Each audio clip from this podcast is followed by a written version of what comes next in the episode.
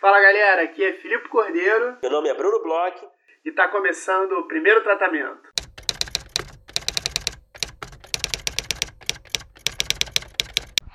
Fala Brunão, tudo bem? Fala Filipe, tudo bem com o senhor?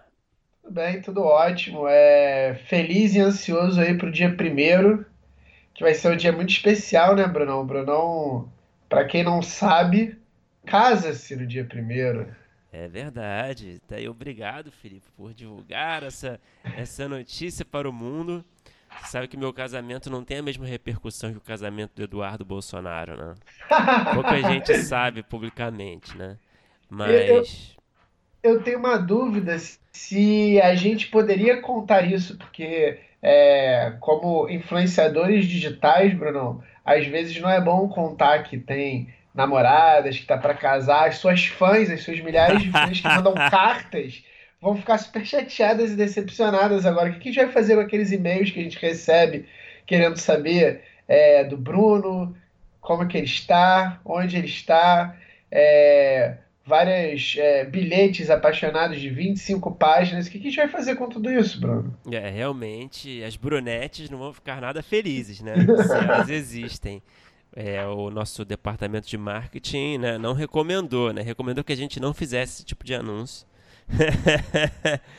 Mas... Mas... eu não aguentei. É, é um dia muito contente para você, para mim e para Dani Gessula, a futura Dani Bloch. Exatamente, vai ser o dia da consagração, até porque também será o dia do jogo, né, da final da Champions. É, como muitos sabem aqui, eu, eu sou um, um, torcedor do Liverpool, né? Eu acho que a gente pode se dar o direito nessa globalização, né? Se, se a gente pode gostar de comida tailandesa e de séries alemães, por que, que a gente não pode gostar de futebol inglês, tá certo? Oh, gostei da sua autodefesa de que não, eu já vou falando. Ninguém falou nada. Eu já vou ninguém, falando, foda-se. Ninguém criticou, mas você já tá se defendendo. É igual aqueles tweets que tem fulano dois pontos e nada. Bruno, eu posso ser Liverpool se eu quiser. não, cara, porque eu já tô acostumado a ouvir esse tipo de julgamento, né, nas ruas, né? E aí eu já, eu já, eu já construí essa linha de raciocínio aqui, né? Falando da globalização, então já vou me defendendo aqui. Mas eu sei que não é um julgamento de todo mundo, mas acontece, né, Felipe? Você deve, você deve ser esse cara que julga também. Eu julgo um pouquinho, vou confessar que eu julgo um pouquinho. A gente tem aqui um monte de time, é, temos toda uma cultura futebolística para você abandonar, virar as costas assim. Eu confesso que eu tenho mixed feelings. Eu já tentei, nesse sentido. eu já tentei, mas não rolou. mas não rolou, me decepcionei. Fui buscar outra coisa, né? Fui buscar. Mas futebol é decepção, Bruno. Você não quer decepção, você quer entretenimento, você vai viver sério. Mas o futebol realmente na Inglaterra, na Europa em geral, né, é outro esporte, né? Eu acho que eu não sei se é o futebol e aqui é outro esporte, ou lá é outro esporte e aqui é o futebol, mas é outra parada, né? Mas não. Mas é isso, vocês me perderam e agora eu tô torcendo pelo Liverpool já tem muito tempo, na realidade, não é só na fase boa. Mas enfim, é o dia da consagração no dia primeiro, vai ter casamento, vai ter. Gente, um casamento pequeno, tá? Por isso que eu não convido ninguém aqui. e como pequena. o Bruno falou, vocês me perderam. É, tanto para o futebol nacional quanto para as brunetes que vivem nos, nos, mandando mensagem, que vivem nos é, é, falando com a gente. No Frapa, Brunetti, podem falar com ele que não tem problema, ele atende. Cara, é realmente assim, o nosso público que nos aborda no Frapa costuma ser masculino, né? Mas são, podem ser os brunetos, por que não? a gente tá aceitando. Podem ser sim. Totalmente, mas enfim. É... Vamos falar de alguma coisa que interessa ao nosso público, certo, Felipe? É, brincadeiras à parte, esse dia primeiro aí, muito feliz pra gente, mas brincadeiras à parte, vamos falar, agora que a gente falou tanto sobre nós, né? Quer dizer, sobre você, vamos falar alguma coisa boa pro nosso público, né, Bruno? Tem aí uns laboratórios, dois laboratórios é, muito legais, acho que dois dos laboratórios mais importantes é, de roteiro que que tem aí de língua portuguesa que estão com prazos abertos, né? A gente queria falar um pouquinho sobre eles. Não é não, Bruno? Sim, finalmente um pouco de utilidade nesse episódio desse podcast, né? A gente vai falar de duas, de duas oportunidades aí de para você roteirista, né? A primeira é o Laboratório Novas Histórias, que está rolando já a inscrição. É um projeto que faz parte do programa SESC e SENAC São Paulo de desenvolvimento de roteiros. É um laboratório, pra, é um espaço para troca, encontro com especialistas do mercado brasileiro e troca criativa de ideias, experiências sobre a arte de escrever uma história. É, o laboratório vai ocorrer é, entre o dia 1 e o dia 4 de outubro. Vai ser no, em Campos de Jordão. E as inscrições estão abertas até o dia 17 de junho. Ou seja, fique ligado aí. É, o laboratório é voltado para roteiristas estreantes ou os roteiristas que não são estreantes, mas que têm apenas um longa-metragem produzido na função de roteirista, ou de diretor também, por que não? Para se inscrever, basta preencher a ficha de inscrição e fazer o upload do arquivo do roteiro do seu longa-metragem. É, é, bom aqui comentar também que é, vão ser selecionados 10 roteiros para o laboratório, e desses 10, até duas vagas são para roteiros voltados para o público infanto-juvenil. Olha só que interessante. Então, bom, é uma grande oportunidade aí. Certamente o laboratório desse ano vai ter consultores assim, de um calibre altíssimo. Né? Só para citar, no ano passado o laboratório teve consultores como Ana Mulher Ert, como Zé Lavini, Daniel Ribeiro, Juliana Rojas. Então, é uma puta oportunidade para você aí que é roteirista estreante ou que tem apenas um roteiro produzido.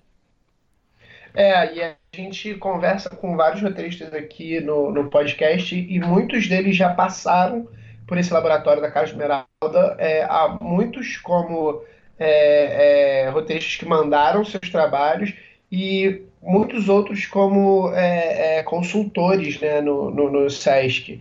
É, é, um dos laboratórios mais considerados. No último episódio que a gente colocou no ar, o Rovrey falou muito sobre isso, que na época que ele tinha escrito lá o roteiro dele, ele deu uma procurada, viu os laboratórios, ele falou é, especificamente desse, ele viu que era um dos mais importantes, então ele tentou durante vários anos com o roteiro dele uhum. é, é, participar desse laboratório de novas é, ideias tal. Então, assim, é, é, muito importante, muito considerado no mercado. Vários dos projetos que participaram desse laboratório já viraram filmes. É, eu, eu, eu fico meio que de olho nesse laboratório, porque eu estou querendo escrever um projeto pela primeira vez. E eu vi assim uma lista né, do, das pessoas que participaram. Então, assim, A Que Horas Ela Volta foi um filme que participou. Salvo engano, até o Rastro, o André acho que contou pra gente que participou com com ele no, no, no, laboratório do SESC. As Boas então, assim, Maneiras assim, também. As Boas Maneiras, tem, tem diversos filmes que já foram produzidos é, e muitos roteiristas super conceituados, super interessantes, analisando os projetos. Tal. A gente escuta muito bem, a gente conversou bastante tempo com a Helena Soares, que participou várias vezes né, como consultora tal. Então, a, a Svartman também. Então, assim, é, é um, um laboratório super interessante para participar, para mandar o roteiro, tem essa coisa de ser de graça que é super interessante. E hum. além desse laboratório, também está aberto a inscrição para o Guiões. O Guiões é um laboratório de língua portuguesa, né? Porque na verdade o Guiões ele é, é de fora do Brasil, ele, ele é de Portugal, né? E o Guiões também é um desses principais aí laboratórios de roteiro que tem. O Guiões ele tem diversos prêmios. É, ele também seleciona 10 roteiros finalistas.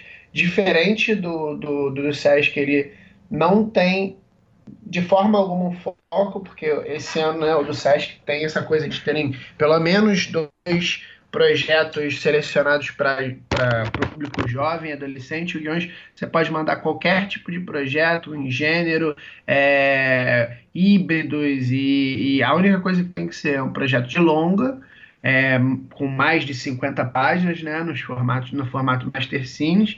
Está é, aberto a candidatura até dia 30 de junho, ou seja, tem mais um mês para dar aquela afinada no projeto e poder mandar. E aí também tem laboratório, é, depois tem depois de, do laboratório eles escolhem né, três vencedores, tem apresentação para players é, dos projetos, os vencedores ganham isenções em vários é, é, é, outros concursos e laboratórios ao redor do mundo.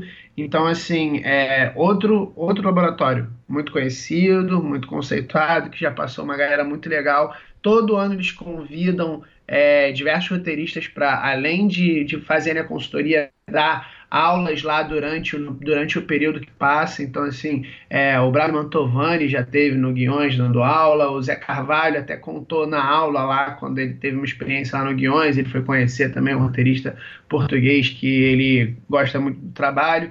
Então, assim, é uma grande oportunidade para os roteiristas que têm aí seu projeto na mão e está querendo além de desenvolver, dá um, uma visibilidade também para o projeto, que esses laboratórios também são muito importantes para isso, né, Bruno? Exatamente. E é uma, é uma graninha para se inscrever, mas é uma graninha que pode valer a pena, né? Você que é roteirista ali, que está buscando oportunidades, tentando, tentando se inserir no mercado, é sempre bom você se inscrever numa, num, num laboratório, no festival, que vai te dar ali uma uma certa credibilidade no mercado, digamos assim, vai te dar uma visibilidade, uma vitrine. Então, o Guiões é uma ótima chance também de você se destacar. Então, não seja pão duro nessas horas, ou enfim, guarde um dinheiro para isso, eu acho que vale a pena. É, certamente pode mudar a sua carreira. É, eu nem sei se eu falei, mas o Guiões ele tá é, é, com as inscrições até o dia 30, é, são 60 dólares para se inscrever. E o Guiões ele ainda tem uma opção que você pode fazer uma inscrição com feedback é, é, do próprio laboratório. Então, eles até se você entra no site, eles te mostram o modelo de feedback que eles dão, e aí custa mais 100 dólares, mas aí também é uma garantia que você vai ter um feedback super profissional do seu projeto. É, é realmente é um, uma inscrição tanto salgada, mas é isso. Tem certas horas que você tem que fazer alguns é, esforços né, e alguns investimentos na própria carreira. Exatamente. A gente vai colocar os sites é, com as informações na postagem no nosso site, primeirotratamento.com.br, na postagem desse episódio que você está ouvindo. Então, vai lá e confere, dá uma estudada no regulamento, vê se você curte, se é para você, porque é uma oportunidade legal. Isso mesmo. E agora, Brunão, vamos falar do nosso episódio de hoje, né? É, a gente conversou com um roteirista que tem uma estrada já, já escreveu diversas coisas em diversos tipos de formato, dirige também. Conta aí pra gente com quem que a gente conversou, Brunão. A gente conversou com Marton Olímpio. Marton Olímpio é um roteirista com uma carreira super bacana, um roteirista aí que está em muitos projetos. Só para destacar alguns, ele escreveu o filme Sequestro Relâmpago, ele escreveu a série Cidade dos Homens, escreveu e criou, co-criou A Dona da Banca, que estreará em breve é, na TV brasileira, escreveu também Santo Forte, As Canalhas, Natália. Ele tem aí uma, uma gama de projetos de diversos, ele passeia por diversos gêneros, né? O que eu sempre acho o que eu sempre acho muito interessante com os roteiristas com quem a gente conversa. E ele é um cara cheio de experiência, cheio de histórias. É um papo que rendeu bastante. É isso mesmo, o Martão também ele é sócio da Dédalo, né, com o Rafael Leal, é uma produtora de conteúdo, é, que eles têm todo um cuidado de é, produzirem roteiros, né, produzirem histórias, pensarem em histórias, pensarem nos roteiristas e ter todo esse desenvolvimento com o tempo próprio. É, como você falou, escrever um pouco de, de tudo em todo tipo de formato. Tem uma mega experiência e foi demais o papo que ele teve aí com a gente. Vamos escutar que tá muito bom.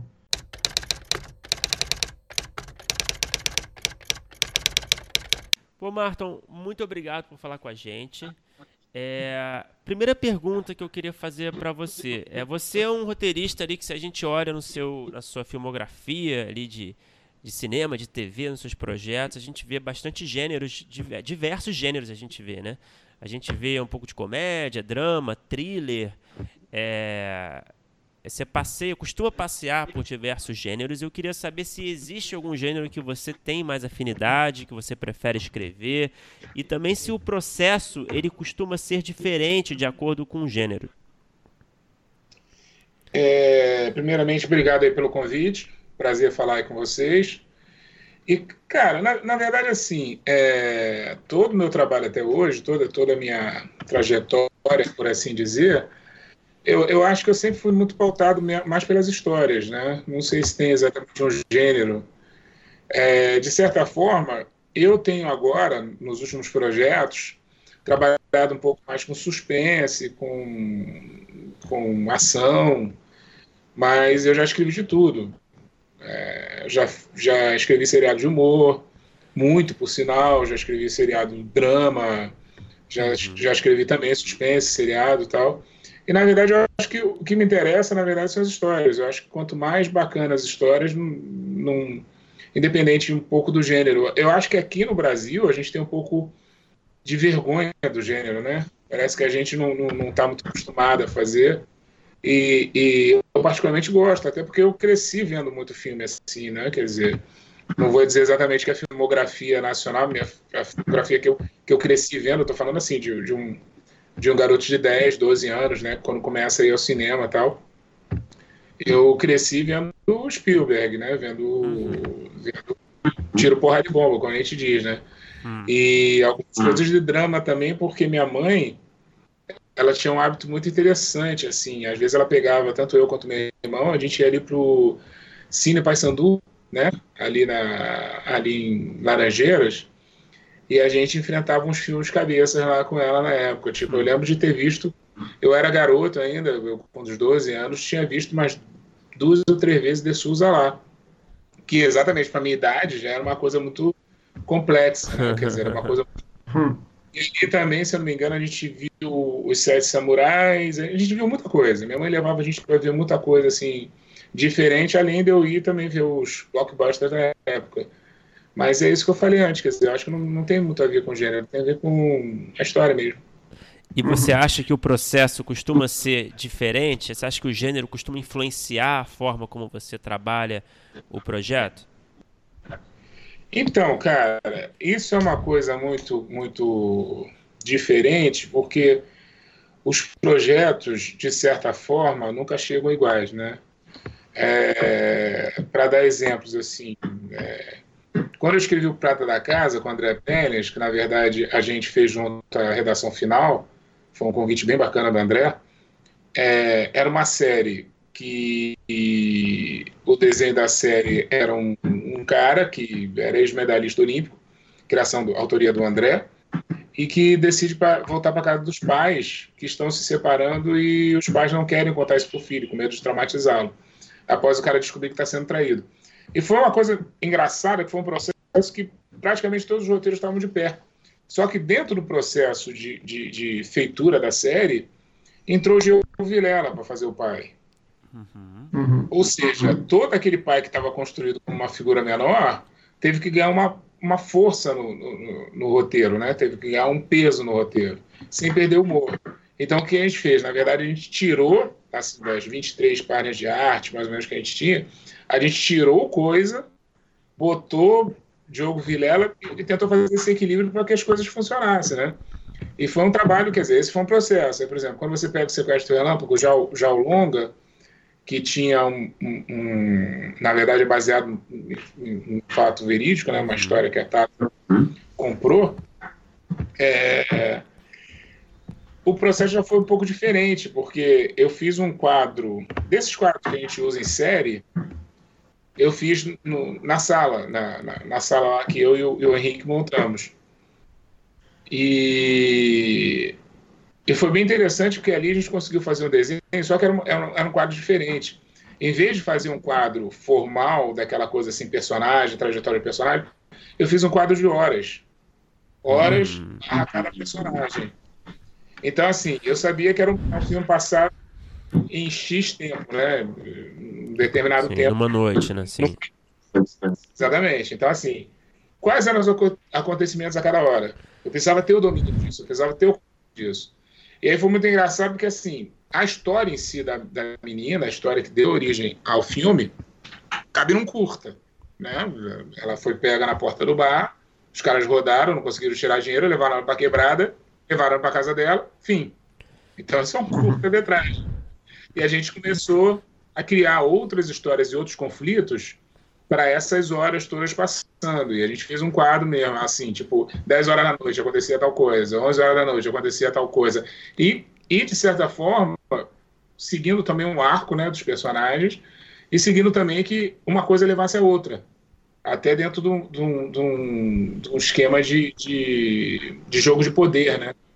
Então, por exemplo, esse já foi outro processo. Agora eu, tô, tô, eu finalizei, tem um mês mais ou menos, a escrita do Alemão 2, uhum. e foi um processo que um roteiro veio pronto para mim.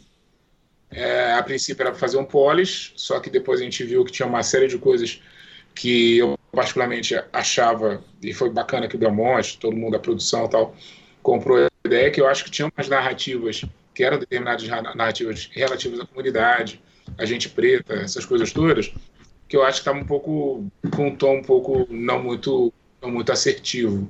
E a gente conseguiu corrigir, a gente conseguiu fazer crescer alguns personagens, é, dar, dar, peso a, a, a, outra, e trazer talvez um pouco da visão, não só da, do policial que subiu o morro, mas também da, da comunidade que vê esse policial subindo o morro dentro do conflito que tem nesse, nesse filme. Então, quer dizer, cada processo é um processo. Eu, por exemplo, eu estou agora com, com com o meu sócio, o Rafael Leal, que até já participou aqui do, uhum. do podcast de vocês, a gente está num outro processo que é um, é um longa, que na verdade é uma ideia original nossa, que está um processo completamente diferente. A gente dividiu a escaleta, cada um está escrevendo um pedaço da escaleta e a gente está montando.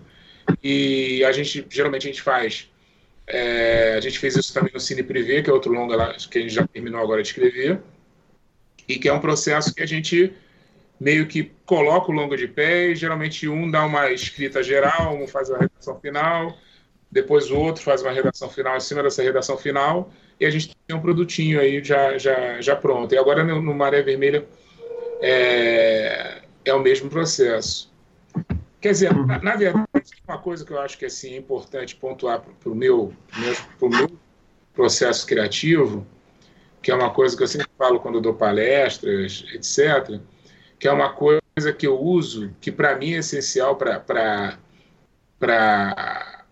como forma mesmo né, de, de, de, voltar, porque assim, você, você não consegue trabalhar 24 horas por dia né, naquela, na, num roteiro, porque é uma coisa que te deixa bem cansado, né? Quer dizer, te esgota de certa uhum. forma.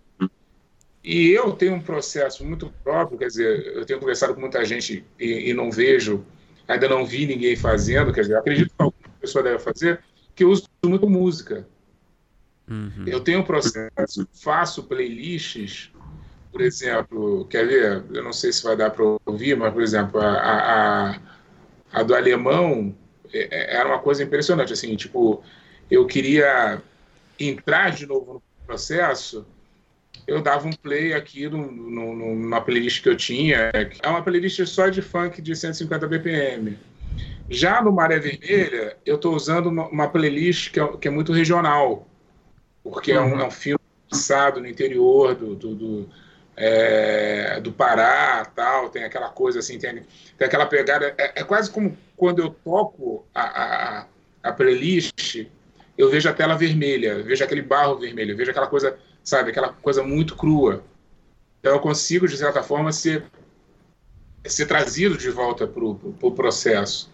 E isso é uma coisa que, quer dizer, na maioria das vezes eu uso em, em longa, Uhum. E às vezes, de certa forma, eu uso algumas músicas como condutor e fico tocando no repeat e enlouquecendo os vizinhos. Você acha? Mas escrevendo também, quando você está escrevendo as músicas que eu tocando no fundo, ou você usa meio que para entrar no clima e depois é, para?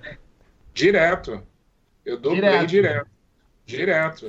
Fica no random aqui. Por exemplo, essa, essa playlist aqui do alemão, deve ter, sei lá, deve ter 20, 40 músicas, sei lá, é música pra caralho, entendeu? Tipo, e pode falar pra caralho aqui? Não, não sei, claro, não pode, né? Claro. Pode, pode.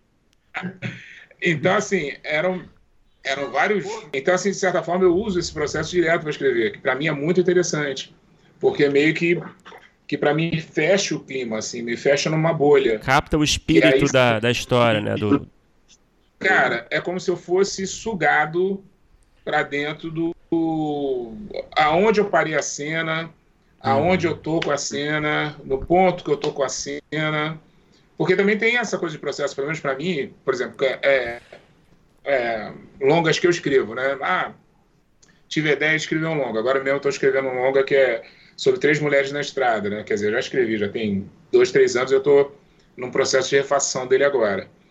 É, são três mulheres na estrada, uma mãe, uma, uma, uma avó, uma mãe e uma filha, e elas têm que levar a cinza da bisavó de São Paulo até, até o interior de, de Alagoas. É um filme um pouco autobiográfico, né? Que eu falo um pouco da minha mãe, da minha avó, falo de algumas mulheres que eu conheci e tal.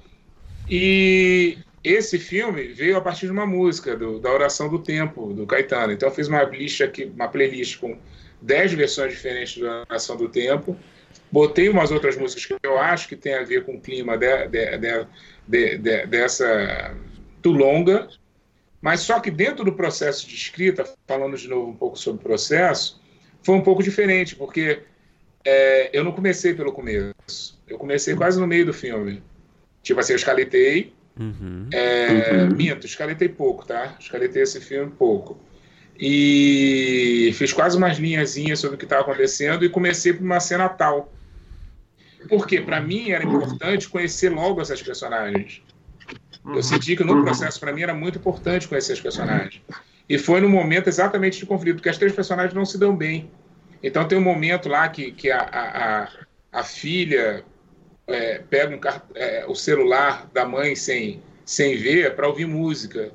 E a mãe começa a falar com ela na estrada e a filha não responde porque está com os fones. E aí a avó começa, a avó, é, porque assim, a, a filha, a, a mãe do, do, ela é uma advogada, tal, toda certinha. A, a avó é uma estelionatária. E a filha está dividida entre esses dois mundos. Uhum. E aí a avó cobra, tipo, pô, não, olha só, tua filha não te obedece mais, tal. E ela, num ato impensado, pega o celular da mãe e joga pela janela. Só que ela não sabe que é o celular dela. E a filha começa a rir. Então tem aquele corte e a mulher saindo do mato, tal, toda tipo, puta, minha agenda toda, não tava nada na nuvem, meus compromissos, tal, onde é que eu vou comprar um outro celular, tal. E ali, naquele pequeno espaço do carro e na, naquele conflito, eu vi muito qual era o tom de cada uma, entendeu? E para mim isso ajudou a escrever o, o longa todo, entendeu? E dentro desse processo também, Quer dizer, não aconselho ninguém que esteja começando a fazer isso, não. Aconselho a fazer a escaletinha bonitinha e tal, seja feliz. Acima de tudo, seja feliz no processo. Mas, assim, para mim super funcionou, porque o filme estava muito dentro de mim. Eu tenho um processo também de, de querer tirar os filmes de mim, entendeu? Porque senão fica, fica meio louco, fica personagem falando e tal, eu fico vendo situações. É muito, é muito, é, é meio psicótico. Ô, ô Marton, é, você falou aí sobre é, dois projetos que me chamaram a atenção, que você está escrevendo agora para o Alemão 2, e a gente falou e viu até agora há pouco tempo, até para conversar contigo, o Sequestro Relâmpago e tal, que são projetos o pense, crime, etc. E minha pergunta, que eu queria saber, como é que você, aí eu quero te fazer uma pergunta assim, até por conta desse teu lado de produtor da Dédalo e tal, como é que você vê os projetos é, mais é, pegados para o suspense, para ação, é, em termos de, de desenvolvimento, é, no momento que eu, que eu quero mais fazer a pergunta é assim, você pensa muito sobre custos, sobre é, o quanto que você vai precisar, é, o quanto que você vai poder ou precisar é, fazer cenas mais... principalmente imagino que no alemão tenham cenas que são mais de ação mesmo, que são mais de é, grandiosas, vamos dizer assim. você pensa muito nesse lado ou durante o processo processo você deixa fluir independentemente do, do que você acha que vai ser mais usado de ação ou não, barra valores? Então, é, no mundo ideal, a gente deixaria fluir, né? Mas isso definitivamente não acontece. Quer dizer, eu, eu venho de uma escola, que é uma escola um pouco de publicidade, de, de campanha, de outras, de outras que, que, que, na verdade, às vezes você tem que se adequar àquele, àquele, aquele budget, né, aquele orçamento. E às vezes você também tem que, que ter um olhar crítico em relação ao seu trabalho para saber, porque assim, é, é, o que outro dia falei numa reunião com, com, uma, com uma produtora aí que talvez a gente faça uma parceria, que é aquela tal história, eu quero realizar, né? Então eu preciso realizar. Então, quanto mais eu souber que aquilo é factível, para mim é mais fácil de realizar. Então, no próprio alemão mesmo, eu praticamente recebi todas as cenas fechadas. Eu acho que se eu criei uma ou duas cenas a mais, foi muito. Uhum. E assim, uhum. sabia que tipo de cena podia criar. Então, está engraçado até quando eu escrevi Cidade dos Homens, que e, e, geralmente assim, pelo menos na Dédalo a gente tem a gente tem essa, essa esse olhar, né, sobre sobre esse lado de produção, porque é importante, né? Agora a gente acabou de rodar uma série, né, A Dona da Banca, que eu dirigi também, além de além de ter escrito com o Rafael, com o Marcelo, com a Ana, com, com, com o Daniel, com a Silvia. A gente teve que ter esse olhar o tempo todo, né? E foi um olhar que foi, foi muito bacana. Até quando a gente quando a gente fez essa produção com a Clélia, a gente já veio meio pronto, meio fechadinho, porque as coisas eram, eram facilmente realizáveis. Né? Eu acho que isso é um, é caminho também para o roteirista. O roteirista tem que ter uma atenção para isso, né? Que ele não vai, sabe, pensar numa cena. Ah, não, o filme é baixo orçamento. Eu abro com uma cena no Maracanã, Maracanã lotado, tal. Tudo bem, pode realizar, pode realizar. Mas aí todo o resto do filme vai ter que ser uma interna dentro de uma, uma, do quarto, né? Quer dizer, são as opções. Então, é, é, é, então isso é uma coisa que eu tento pôr em prática. Tem uma coisa até uma história engraçada que quando eu fiz Cidade dos Homens, eu fiz esse desenho, né? Pô, vou fazer tantas cenas é, no quarto do, da casa deles, vou fazer a externa, vou tentar fazer, concentrar muita coisa no dia da ação lá, do, do sequestro do, do, do, da escola, tal, vou tentar me concentrar muito nisso. E por, por uma bobeira minha, escapou uma cena dentro de um ônibus. E eu lembro que na primeira reunião com o O2, a, a, a assistente de produção, assistente de direção veio conversar comigo falando assim, pô, não dá para tirar essa cena de dentro do ônibus, não. Porque, é, porque de fato, cara, era uma cena que era, é, era, era uma cena até importante. Mas, pô, você fazer uma diária para fazer uma cena dentro do ônibus, e é uma cena de um pouquinho mais de meia página, entendeu? Então, isso o roteirista tem que ser um pouco esperto em relação a isso. Aí eu falei assim: bom, eu resolvo, mas eu preciso resolver em duas cenas na casa deles. Ela super dá. Contanto que eu não tenho que levar toda uma locação, fazer ônibus, e o ônibus tem que estar tá rodando, e tem que botar mais gente no ônibus, etc. Super feliz, entendeu? Porque eu acho que é esse tipo de parceria mesmo. Até porque é, é, é, ninguém se iluda, né? No sequestro foi assim, no alemão foi assim, no alemão nem tanto, né? No sequestro foi assim, é, no cidade foi assim, e no Natália foi assim. Depois que você faz o plano de filmagem, cidade mesmo, tinha tantos dias e estava dando dois, três dias a mais. Então, assim, o dois voltou lá na Globo, sentamos e falamos assim: olha só, gente, temos dois dias de filmagem para cortar. E não tem outro jeito, é cortando cena. Não tem como. Uhum. Então, uhum. aí você tem que se mostrar um, um roteirista um pouco mais criativo, né? Porque você tem que diminuir alguns movimentos, você tem que tirar, mas, mas sem perder o ritmo. Eu acho que esse trabalho só dá para ser feito junto com a produção, com o assistente de direção, tal, só dá para junto com o diretor, entendeu? Porque às vezes você traz soluções mais mais interessantes. Tem um piloto que a gente fez, que tem uma história bem interessante, que é, que é até uma história com a Clélia, da Racor, que ela veio observar, no nosso piloto tinha uma coletiva de imprensa, e uma coletiva de imprensa para você fazer bacana, tem que ser uma puta coletiva de imprensa, né? Muita gente, fotógrafo, aquele climão e tal. E a gente não tinha essa grana para fazer coletiva de imprensa. E a, a Clélia mesmo avisou, cara, isso a gente pode cair aqui numa armadilha de pobre, pobre produções. Uhum. E a gente pensou, pensou, pensou, foi outra cena também que eu e o Rafael quebramos em duas. Hoje é engraçado, quando eu vejo o piloto do Paixão, que é, que é esse seriado que a gente rodou, o Paixão Futebol Clube, quando eu vejo o piloto do Paixão, eu falo assim, cara, não imagino com outra cena. Eu achei que essa, essa cena, inclusive, que a gente quebrou em dois, ficou muito mais forte. Então é isso, cara. É trabalhar junto com a produção mesmo. Não tem jeito não. Tem jeito não. Entendeu? E dá para fazer coisas bacanas. Dá para fazer coisas bacanas mesmo. A partir de, de investir, investir nos personagens, investir na história, investir no, no, no clima. Eu agora estou revendo, eu tirei coisa engraçada, de vez em quando a gente tem que passear nos clássicos. Eu estou mais ou menos um mês, um mês e pouquinho, até o Rafael outro dia se assustou, que eu falei que eu já estava na terceira temporada. Eu estou revendo Sopranos. Uhum. E você vê que ali tem um, tem um equilíbrio e de vez em quando tem uns momentos assim de interna, interna, interna, interna, interna, interna, interna, interna. Aí vai para uma cena de ação, vai para um assassinato, vai para uma, uma grande cena, entendeu?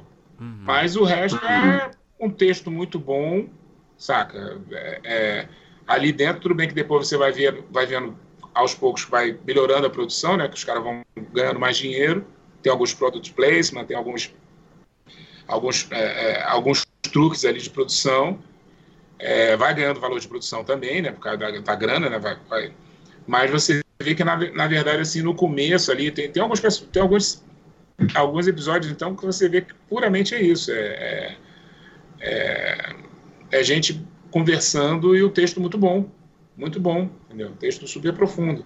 E é isso, né? Eu acho que a gente tem que segurar às vezes também, por aí.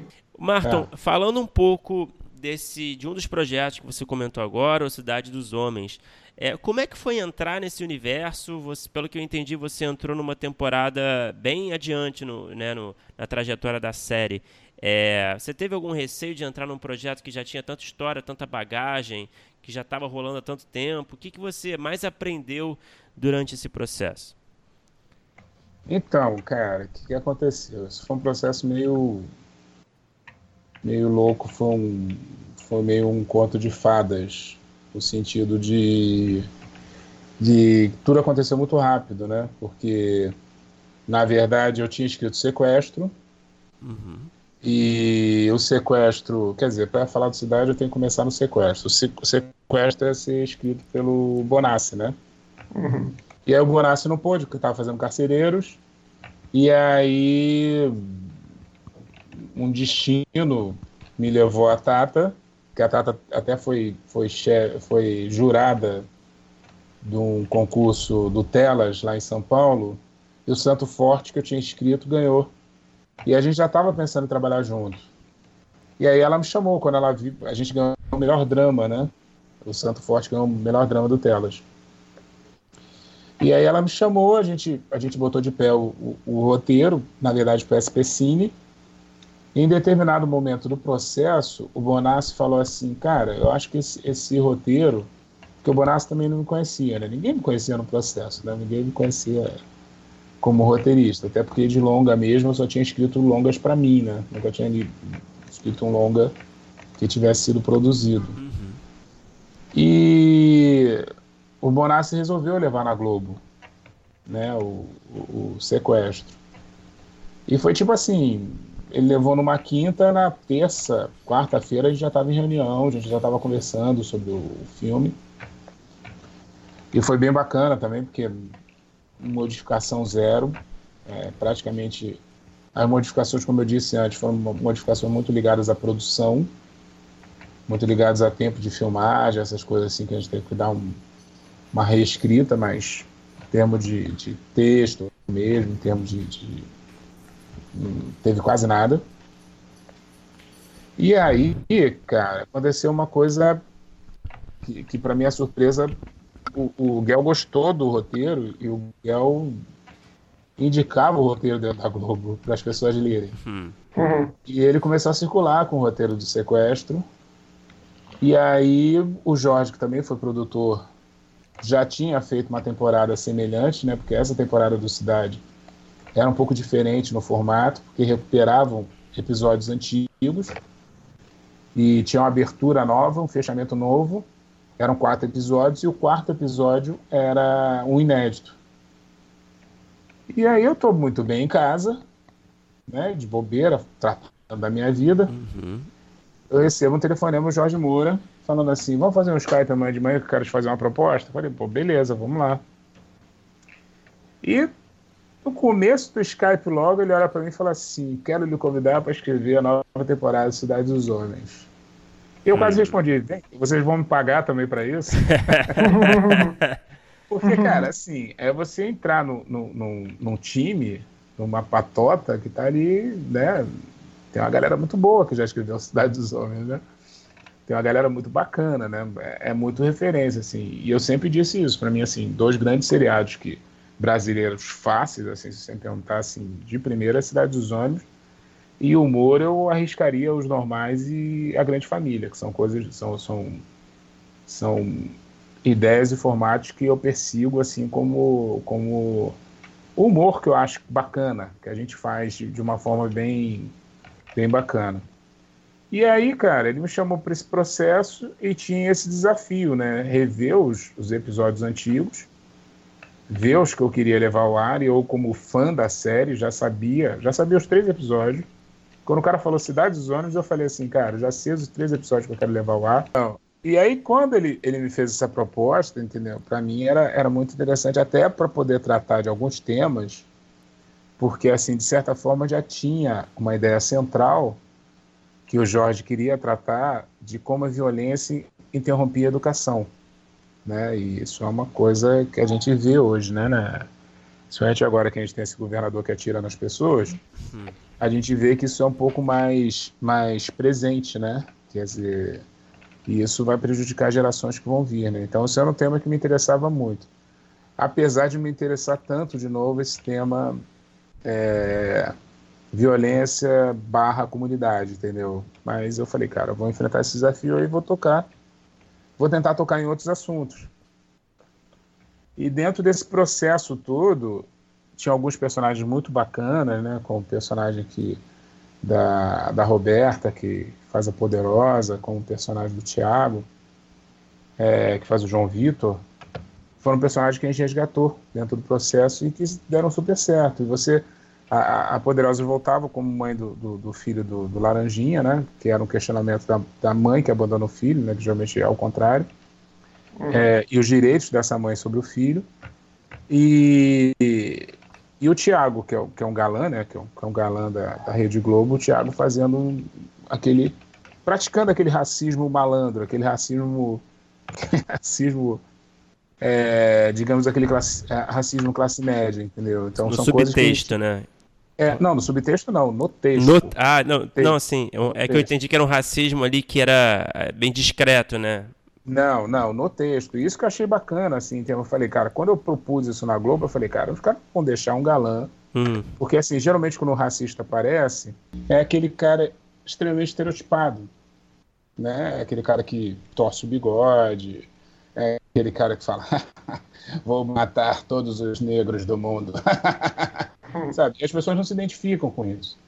Então, nessa cena específica mesmo, que, que o, o, João Vitor, né, o personagem João Vitor, perdia a carteira, e logo depois tem uma festa com, com, com, os amigos em casa, ele acha que os caras pegaram a carteira, é aquele nosso racismo do dia a dia, entendeu? De, de desconfiar mesmo do, do, do, negro, da negra, só por, por uma questão que é, estrutural.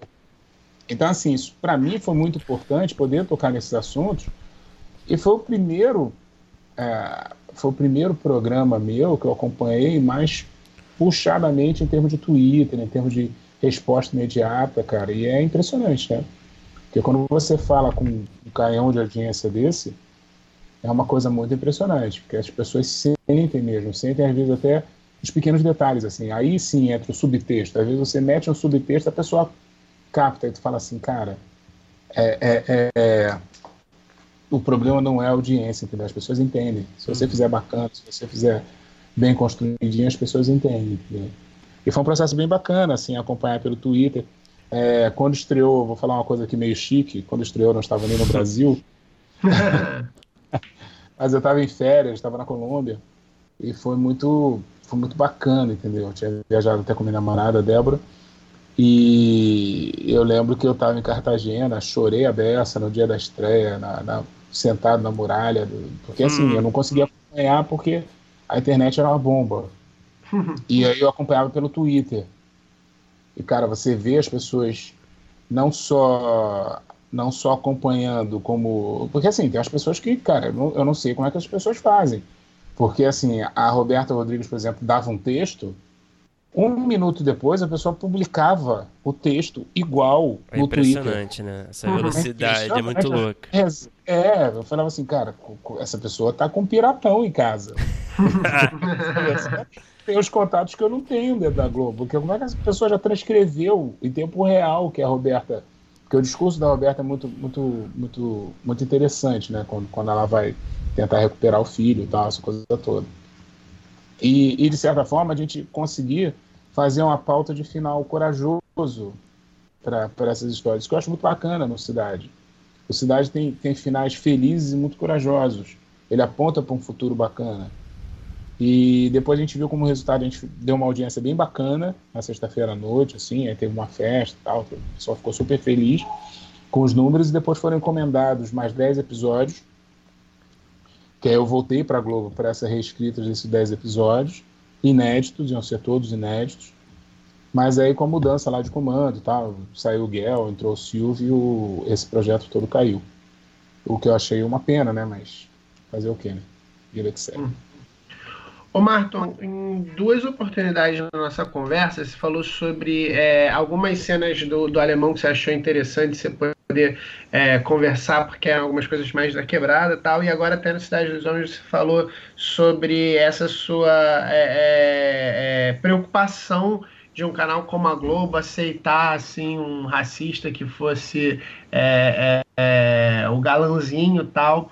como é que você vê o nosso momento atual em termos de é, as narrativas sobre os negros, o que os negros estão escrevendo e como eles estão é, é, assistindo e entendendo as narrativas. E você acha que a gente vive um bom momento, pelo menos dentro da dramaturgia em relação a isso? É, é, lugar de fala os personagens eles estão mais reais eles estão é, mais consistentes? Está tendo mais abertura para roteiristas negros? Como é que você enxerga o mercado hoje em dia? Bom é, vocês têm umas quatro a cinco horas para ouvir. Não, na verdade assim porque eu acho que é um pouco mais complexo que isso. Eu acho que, que é, é, eu acho que primeiro a gente tem um mercado, a gente está num boom de mercado, isso falando do mercado no, no, na sua totalidade, né? Porque tem uma coisa também interessante aí, né? Uma coisa que eu falo sempre em palestra, viu repetindo isso, tá virando quase meu bordão. Mas a, é, tem 15 anos que eu sou roteirista, talvez um pouquinho mais. E de 5 anos para cá eu virei roteirista negro. Uhum. E isso é uma, é, é, uma coisa interessante, tem um lado bom, tem um lado ruim, tem me abre portas, mas talvez eu não seja escalado para outras coisas, porque eu estou muito nichado tal, mas por enquanto ainda ainda está rolando bem, até porque de certa forma é, tá vindo uma galera boa aí, tá vindo uma galera muito boa aí, entendeu? Que eu ponho aí tem uma galera lá na Globo muito boa, tem uma galera fora da Globo também muito boa, tem tem uma galera bacana escrevendo, bacana fazendo coisas. Só que eu acho que, de qualquer jeito, a gente tem um problema estrutural, que é de educação mesmo no Brasil. Uhum. Então isso enfraquece um pouco, né? As oportunidades não são iguais. E você exigir a, a, a, a, o mesmo começo de carreira de uma jovem negra periférica e de uma jovem branca da Zona Sul, você não, não tem como. A competição é muito desigual. Uhum. Entendeu? apesar de que eu acho que a gente já contou demais essa história desse, desse lado da Zona Sul. Tá? A gente está tá meio que num, num, num, no looping dessa história, entendeu? Você vê um pouco nas novelas, tal, essa briga por herança, sempre briga por dinheiro, tal, não sei o que mais, tal, essa... E agora eu acho que isso que eu acho que foi um pouco o acertado do, do tanto do sequestro, né? Porque o sequestro a gente foi. Eu não sei se vocês têm dado, mas a gente foi a segunda tela quente mais assistida do, do ano, né? Uhum. Um filme nacional uhum. dando na cara de um monte de filme gringo, né? Isso para mim é maravilhoso. E eu acho que a gente não foi a primeira porque não passou no Rio, né? Porque teve aquele deslizamento, teve o negócio lá da, da, da enchente e, a Globo acabou não transmitindo o filme no Rio. Transmitiu para o Brasil todo, mas não transmitiu. Isso para mim significa assim, e, e, não é aquela audiência assim de começou a audiência tá boa e caiu. Não, foi até o final bacaninha, entendeu? Ou seja, a história, a história conseguiu carregar a galera. E carregar uma galera que tá super, sabe, tá super é, é, nas mãos, é, tá, tá, com controle na mão para optar por outras coisas, como Netflix, como, como é, um outro canal de TV uhum. aberta, tal, quer dizer, é uma galera que não é muito fiel nesse ponto e ficou até o final. No Cidade, quando a gente deu esses números que muita gente ficou surpreso, porque na sexta-feira à noite, em São Paulo, se não me engano, a gente deu 29, normal é dar 16, 17. É, eu, eu, sempre repito isso, que para mim é uma coisa que eu vejo claramente como uma demanda reprimida. Tem uma galera que está querendo se ver na TV e não está se vendo, ou não está uhum. sendo retratada da forma que tem que ser retratada. Eu acho que isso, isso é uma coisa muito interessante para se pensar e também histórias periféricas e histórias, porque assim, geralmente o que a gente construiu é, em termos de histórias de subúrbio tem o subúrbio como fim ou como começo.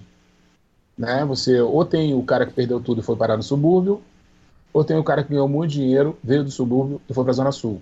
Hum, Essas verdade. são as estruturas. Você não tem uma, um, uma história, um drama ou uma história de humor por isso, eu acho que Grande Família ficou 10 anos no ar. Grande Família responde tudo isso. É uma história do subúrbio, contada no subúrbio. Isso não é uma coisa nova. Se você analisar as telenovelas, porque assim, eu não vou tirar uma onda aqui dizendo que não, eu cresci de 14, 15 anos, foi vendo novela e vague. Não foi, cara. Assim, eu cresci vendo, vi novela e vague, vi depois, quando eu tinha uns 19, 20 anos tal. Mas assim, com 14, 13 anos eu estava vendo, sabe, Pecado Capital e estava vendo Trapalhões na, no, no, cinema e estava vendo Spielberg. E, e, e, isso aí mudou a escrita que eu sou hoje, junto com todas as experiências de adolescência, filmes de arte tal, que depois você tem aquele período que você atura 4, 5 horas de nada acontecendo de uma forma mais, mais tranquila que hoje em dia. Mas, é... e de certa forma, assim, eu acho que esse drama suburbano já teve muito presente. De, em algum momento a gente quebrou isso, quebrou isso enquanto narrativa. Eu não sei se por vergonha, eu não sei se por uma estética querendo ser, sabe? Porque para mim, assim, tanto me marcou muito é... o Darth Vader falando pro Luke, eu sou seu pai, me marcou isso pra cacete, me marcaram as naves do contato imediato descendo na terra, pam, pam, pam, pam, pam. Isso foi coisa que me marcaram para fazer. Como também marcou o Carlão tomando tiro. Não sei se é da época de vocês, mas tomando tiro e segurando a mala no, no final do Pecado Capital. Hum. Sabe? Então, um tiro em slow é drama puro. É um mocinho morrendo. Coisa que hoje a gente vê em Game of Thrones. Nossa, o cara matou o mocinho. Peraí, Janet Claire fez isso. e matou legal, entendeu? Matou o Carlão no pico de audiência, porra, todo, todo mundo vendo essa, essa novela, todo mundo chorando em casa. E o Carlão foi morto, morto pela ambição. Eu acho que se a gente conseguir recuperar esse tipo de narrativa, que é uma, uma narrativa sem vergonha, porque eu acho que assim, eu, eu, eu, eu, acho que às vezes a gente tem muito, muita vergonha do além túnel, né? Falando assim, em termos de Rio de Janeiro, né? Porque você passou no túnel, ou, ou falando de São Paulo, assim, da periferia, né? Quer dizer, a gente tem um pouco de vergonha dessa, dessas. E agora não, agora a gente está numa, numa, fase de enfrentamento disso. Eu tive contato na FLUP, durante esses dois, três anos que eu, que eu participei, com narrativas maravilhosas, maravilhosas, mas de qualquer jeito a gente cai no mesmo problema que eu já via no mercado como um todo há 10, 15 anos, que eu vejo muita gente sendo roteirista e pouca gente escrevendo. Uhum. Eu acho que é o grande dilema, que é o grande dilema, porque a gente está no mercado maravilhoso de ideias, maravilhoso. Eu acho que a gente está nadando de braçada, é... só que a gente não está levantando essas ideias. Tem muito pouca gente escrevendo. E é o que eu falo, assim, hoje eu escrevi, cara. Eu escrevi hoje. E não falo isso com sofrimento, nossa, eu escrevo todo dia, meu Deus do céu, minha vida é inferno. Não, não é. Escrevo de boa, boaça. Porque assim, puta, já me vejo um privilegiado. Liga um sonzinho, né? Porra, e vou embora. e vou embora. Afinal, foi isso que você escolheu fazer, né? Tão Sim, difícil escolher essa profissão.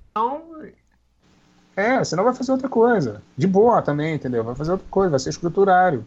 Vai fazer um concurso. Se bem que o Bolsonaro está cortando todos os concursos, mas vai tentar uma outra, uma outra parada, entendeu? Porque eu acho que, que, que é um trabalho que você se dedicando e você pegando realmente a mão, as coisas vão acontecer, as pessoas vão te procurar. Porque, assim, é, de certa forma eu estou vendo um boom, e eu sou o tipo da pessoa assim, que o roteirista escreveu para mim e falou assim, ah, é, você lê trabalho? As minhas pausas eu sempre leio. Sempre leio, sempre dou pitaco, assim, mas também para mandar para mim tem que ser formatado, e para mandar para mim tem que querer ouvir nota. Nem que seja assim, porra, caralho, tu escreve bem pra caralho, esse filme tá genial. Entendeu? Mas tem que querer ouvir, porque assim, é, é, porque eu acho que faz parte dessa troca, né? Acho que eu cresci demais com notas que eu ouvi e que cresci como autor mesmo, como roteirista até hoje. De vez em quando tem uma história maravilhosa minha do, do, do Jorge no Cidade. E Cidade, cara, tô falando de três anos, já, tô, já tava um pouco cascudo. Tudo bem que era o primeiro produto pra Globo e tal, mas me considerava já cascudo, entendeu? Já tava com seis, sete, acho que oito séries no ar já tinha feito outros produtos para TV e tal. E eu mandei as primeiras sinopses pro, pro Jorge, né? E eu lembro que eu estava caminhando na lagoa, dando uma corridinha na lagoa, e o Jorge me ligou. Falou assim, tá podendo falar? Eu falei, tô. Ele li suas sinopses, maravilhosa, cada ideia maravilhosa. Putz, aquele, aquele começo da 2, com aquele amanhecer, puta, tá tudo muito lindo.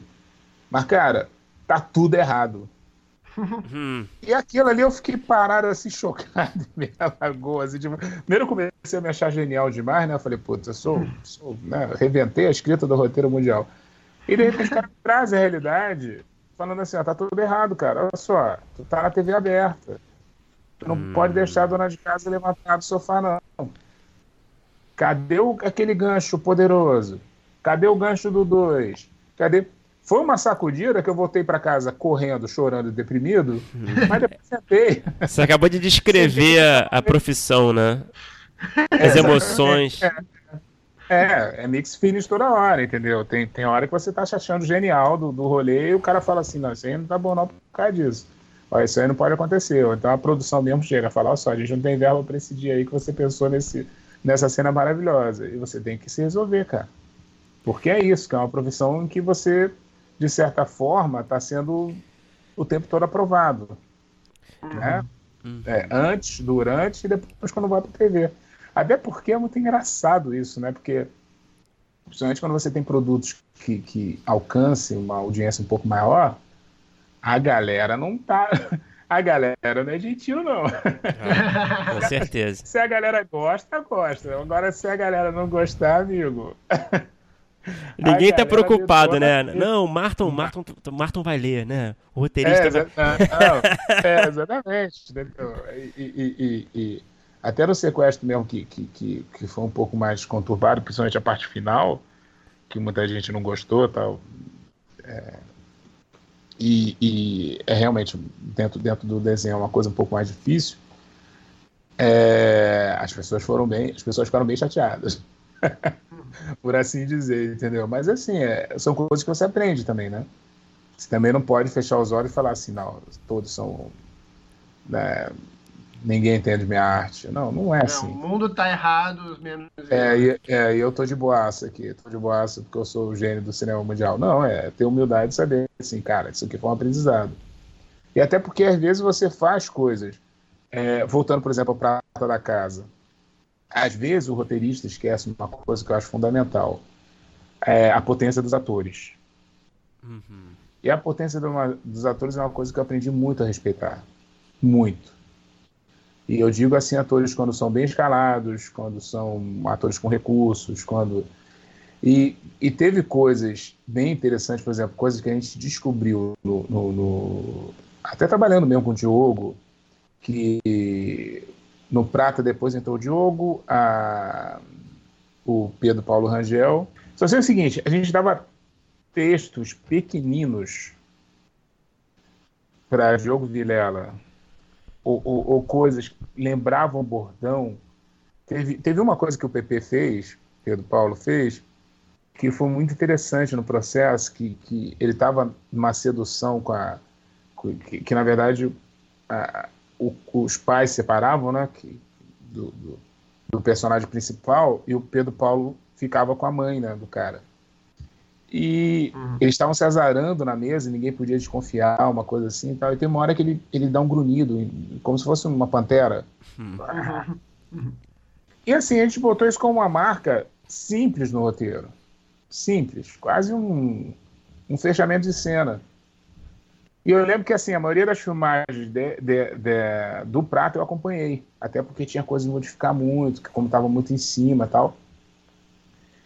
E quando ele mandou esse texto, esse texto, esse grunhido ao vivo, e era multicâmera, um monte de gente no set, a, a equipe toda riu. A gente teve que filmar de novo, porque a equipe toda deu uma gargalhada. Até o André riu, até eu morri de rir, porque o cara pegou aqui, um grunhido, gente. É, mas é Pedro Paulo Rangel. Entendeu? Então, essa uhum. potência, e às vezes estão, agora mesmo, é, é, no Dona da Banca, tem a Dani Ornelas maravilhosa, tem o Rodrigo Rangel e tal. Mas tem uma coisa assim, por exemplo, o, o Gustavo Falcão. Gustavo Falcão é um cara que, que, que, ele tem um domínio do humor, apesar de fazer pouco. E agora ele fez antes até a Dona da Banca, mas saiu agora primeiro o Cine Hollywood. Tem uma coisa impressionante, ele tem um tempo de humor que é uma coisa maravilhosa. Então você olha e fala assim, cara, tem que, tem que valorizar isso aí. Porque isso aí é um pouco. É, é, é, é o ouro do texto, talvez. E a gente já está vendo isso para uma segunda temporada, que a gente está começando a desenhar da Dona na Banca. A gente já está vendo isso, que realmente é um personagem que a gente tem que ter um, um carinho especial. Já tem a segunda temporada? Já acerta? A, a gente ainda não, estamos conversando e a gente está tentando desenhar aí um, um, um uma coisa que vai ser meio desexante, passado e futuro ao mesmo tempo, entendeu? Porque uhum. tem uma coisa bacana que a gente foi descobrindo durante a filmagem sobre os personagens. Na verdade, a gente já tinha o desenho de segunda temporada quando a gente apresentou lá pro, pro que a gente ganhou um núcleo, né, com essa, sim, com sim. uhum. Quando a gente apresentou, a gente já tem que apresentar um, um traço para a segunda temporada. Só que cresceram várias outras coisas, cresceram ideias, tal. Eu acho que vai ficar, vai ficar bem bacana, vai ficar bem bacana mesmo. Eu tô levando muita fé. Ô, ô Marton, é, falando um pouco do Dona da Banca, né, que é um projeto de concebido por você, né, e pelo Rafael, né? É, vocês foram co-criadores do projeto. É, eu queria entender como é que surgiu a ideia, se você puder falar um pouco, e também eu vi que você dirige alguns episódios. Eu queria saber por que que você é, sempre foi uma pretensão sua ser diretor também é, o porquê dessa, desse, dessa empreitada, dessa nova empreitada, se é nova, não sei se é nova ou não, mas é, foi uma tentativa de conseguir mais controle para defender seu trabalho como roteirista ou tem uma outra explicação? Então, é, primeiro falando da dona, é, da, da concepção, tem uns seis, sete anos talvez, a gente participou daquele Globosat Roteiristas. E a gente podia botar escrever dois projetos. É, o Rafael escreveu um, sendo que eu era o parceiro dele, e eu escrevi outro como Rafael como meu parceiro. Uhum. Já existia é. a Dédalo, desculpe, já existia a Dédalo? Não, não, a, gente era, era, a gente era num coletivo chamado Matadores. Uhum. Mas aí o, o, o, o, Guto, o Guto resolveu seguir outros caminhos e a gente saiu da Matadores e fundou a Dédalo. Acho que foi um pouco depois disso até. Uhum. Se foi, foi um ano depois, um ano e pouquinho depois. E, mas a gente já trabalhava direto juntos. E quando a gente apresentou, a gente apresentou Perdidos, que a gente já tinha todo formatado, já tinha um piloto pronto, já tinha tudo, que é um, é um seriado sobre pessoas desaparecidas em São Paulo. E a gente resolveu é, criar outra coisa. Né? A gente tinha mais ou menos uma ou duas semanas e a gente sentou no Alfa Bar num Grande sábado de carnaval. Exatamente, num sábado ou domingo de carnaval. Era um dia terrível. Gente pra caralho, gente passando fantasiado. E a gente lá conversando. E, e, eu lembro que quem trouxe o primeiro mote, se não me engano, foi até o Rafael. Rafael trouxe uma coisa assim de máfia e tal. Aí depois a gente ambientou, fomos trabalhando, fomos trabalhando e surgiu a Dona Banca. E Aí depois a gente deixou ele no cantinho. É, a gente apresentou, não, não entrou com a dona da banca, a gente entrou com perdidos. A dona da banca não se classificou. Uns dois, três anos depois, a gente sentou para trabalhar a dona da banca. Na verdade, a gente queria botar no, no fundo. Aí colocamos, ganhamos o fundo e resolvemos desenvolver. No processo, eu já estava querendo assim, porque eu já tinha dirigido o Piloto do Paixão, já dirigi dois curtas, é, eu já dirigi muita campanha política, muito comercial, muita, muita propaganda. E, e, tem materiais que eu quero dirigir, tem outros que realmente eu só escrevo e não, não tenho não tenho muita vontade de direção, não. Agora tem uns que são muito, por exemplo, esse que eu estou escrevendo agora sobre essas três mulheres na, na estrada, tal, as três senhoras do tempo, por ser uma história muito autobiográfica, que trata da minha mãe, trata, é uma história que eu quero dirigir. Então essa aí é uma fechei, entendeu? Morro agarradinho com esse roteiro. Se eu não dirigir, eu vou pra, com ele pro túmulo.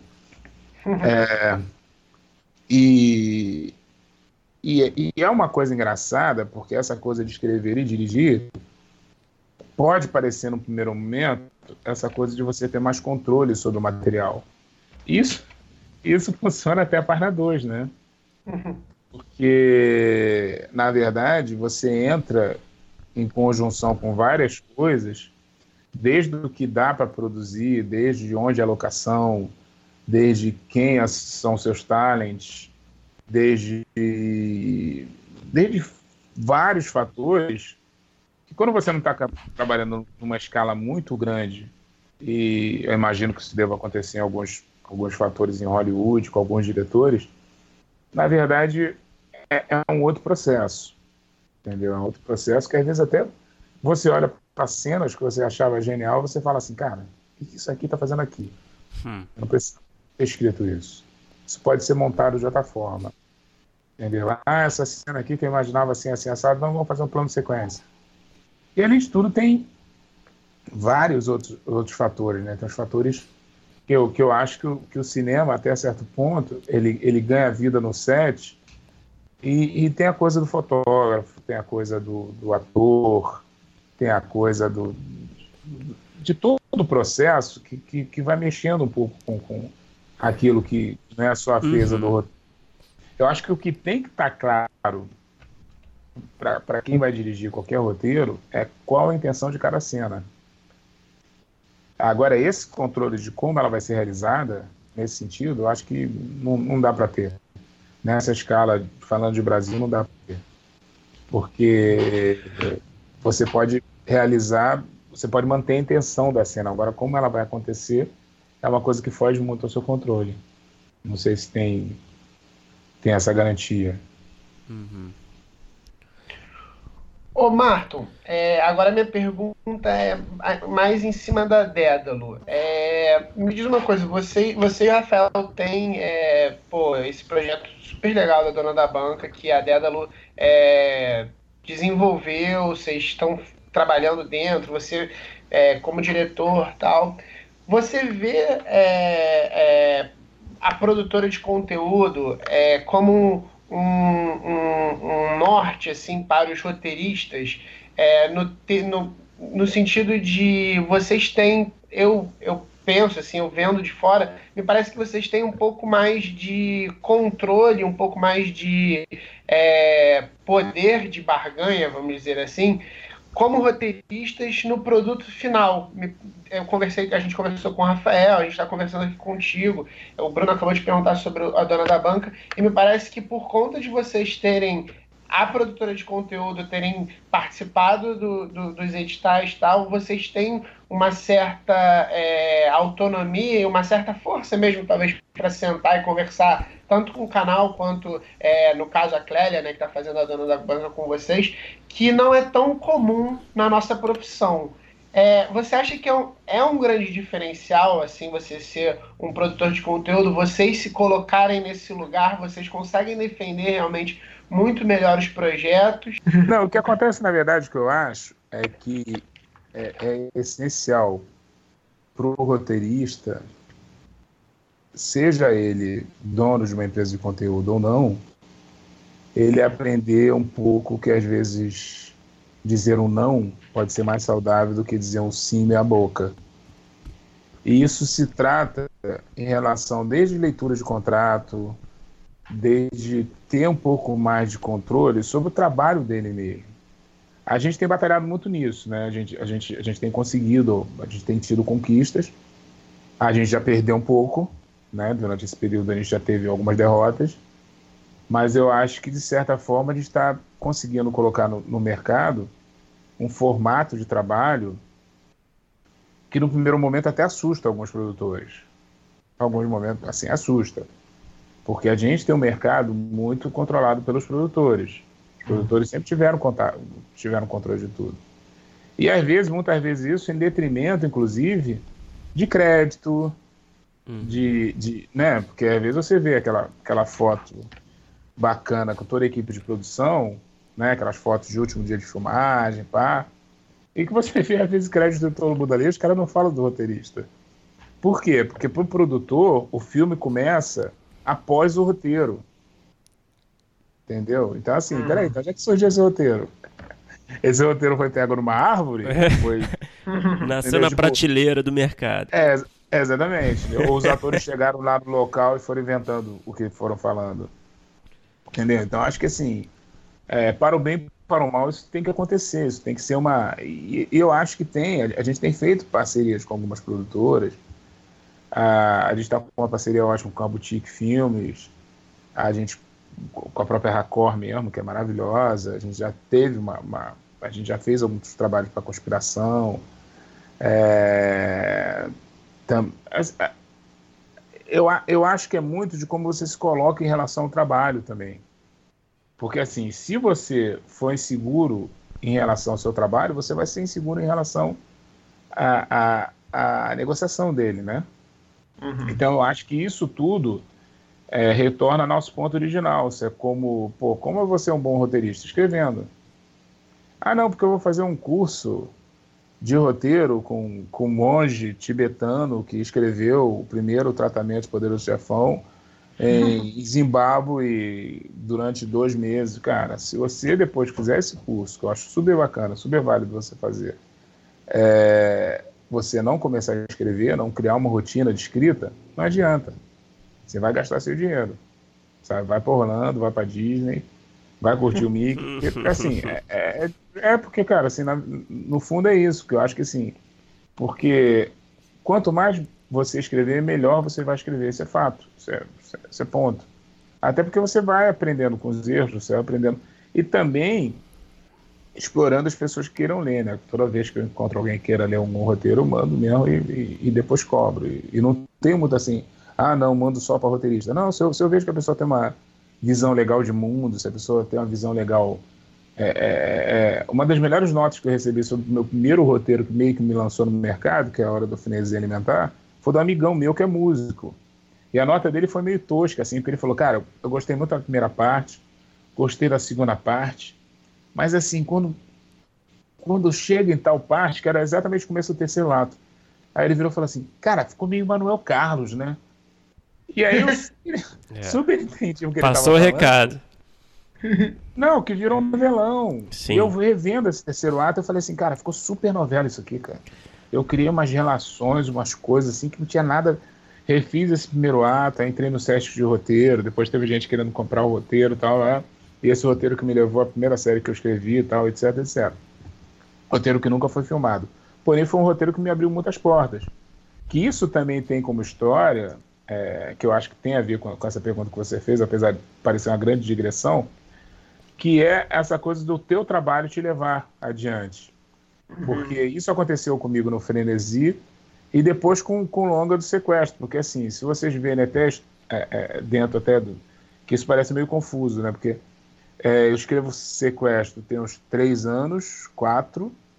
É, logo depois escrevo Cidade dos Homens. Logo depois escrevo mais duas coisas para a Globo. E o filme é lançado três anos depois. O que me levou, na verdade, para a Globo foi o texto do, do, do, do, sequestro. Foi o roteiro mesmo, foi o roteiro físico. Foi isso que me levou dentro da Globo. Porque o Guel leu, o Jorge leu, leram, os dois leram e falaram assim, cara, isso aqui é legal. Vamos chamar esse cara para fazer outro trabalho? E aí é aquela coisa, né, cara? Você vai fazendo os trabalhos e vai melhorando as negociações. Né? Você vai mostrando o quanto você pode nesse trabalho. Entendeu? E isso aconteceu comigo no Frenesi e depois aconteceu no sequestro. Tem até uma história muito engraçada do, do, da Ana Beraba. Quando a gente se conheceu, que ela me chamou para escrever um longa, que a gente acabou não fechando por uma série de outras questões. E a gente estava no meio do papo, num café aqui em Botafogo, tal, não sei o que mais. Tá? Ela, não, porque pá, o longa vai ser assim, assim, assim. E em determinado momento, assim, eu meio sem jeito, falei assim, tá, Ana, mas quem me indicou para você? pra eu escrever esse longa. Aí ela parou, pensou, ah, foi a Adriana Falcão. Aí eu falei assim, tá, beleza, só que eu não conheço a Adriana Falcão. Aí a Ana virou pra mim e falou assim, não, ela leu seu longa lá na Globo. Ou seja, era meu trabalho sendo levado para outras pessoas e as pessoas me indicando, ó, tem esse cara aqui, ó. Isso acontece, gente. Se o trabalho for bacana, isso acontece. Por isso, voltando à sua questão original, eu acho que isso reflete também na negociação. Entendeu? Quando você já chega. Essa semana mesmo, tive uma, uma reunião bem bacana com uma produtora aí que a gente está tentando começar uma parceria. E o cara perguntou para mim assim, cara, e se a gente vender essa série? E se o canal quiser comprar, tirar vocês do processo, não sei quem é mais? O cara pintou um quadro assim, completamente terrível. Eu falei, cara, se o canal pagar, tá pago. Entendeu? Não tem nenhuma insegurança em relação a isso. Entendeu? Vendi meu conteúdo. Agora isso tem um valor. Que não é o uhum. mesmo valor de me deixar no processo e eu ser showrunner, por exemplo. Que eu sei exposição. Entendeu? Então você vai graduando essa, esses processos. Entendeu? Quer comprar, quer comprar, quer comprar minha ideia? Compra. Então me dá um bom dinheiro para essa ideia. Quer, quer comprar e me tirar desse processo? O dinheiro vai ser maior. Porque aí com esse dinheiro eu consigo fazer outros processos. Está entendendo a minha linha de raciocínio? Eu acho que isso se reflete muito no todo. Porque a Dédalo não é a Dédalo, a Dédalo é o, é o Marta e o Rafael. E essa postura dele em relação ao mercado. Entendeu? Que é uma postura. E não é uma postura assim de bater com o pau na mesa, não, queremos. Não, é uma postura transparente. Olha só, por que isso aqui não? Por que, que eu tenho que assinar uma coisa aqui assim, assim, assado? A gente não para para questionar essas coisas, essas, essas coisas têm que ser questionadas. Porque sempre tem um medo, assim, tal, tipo agora, assim. É, eu estava saindo da Globo tal, teve a proposta de renovação de contrato tal, e eu decidi seguir um outro caminho. E muita gente veio me falando, cara, só você vai brigar com os caras. Eu falei, cara, não tô brigando não, cara, eu vou dirigir minha série. Eu quero dirigir minha série. Eu preciso ter essa experiência de, de, de, direção da série, um produto que eu criei há sete anos. Sei. Pô, mas não, pô, você pessoal vai ficar. Não, e assim, tem um trato maravilhoso, todo mundo me recebe super bem, converso com todo mundo, não teve cisão nenhuma. E foi um não que eu disse. Entendeu? Porque eu tinha umas outras prioridades. E no momento na casa, no caso da, na Rede Globo, eu não estava vendo nenhum trabalho assim que eu olhasse e falasse assim, não, isso aqui eu quero fazer. Entendeu? Como foi quando eu fui para lá. Entendeu? Que no, no momento pessoal olhou e falou: quer vir escrever Cidade dos Homens? Eu falei: beleza, meu contrato acabou. E aí falaram de novo: quer vir escrever 10 episódios de Cidade dos Homens? Eu falei: pô, beleza.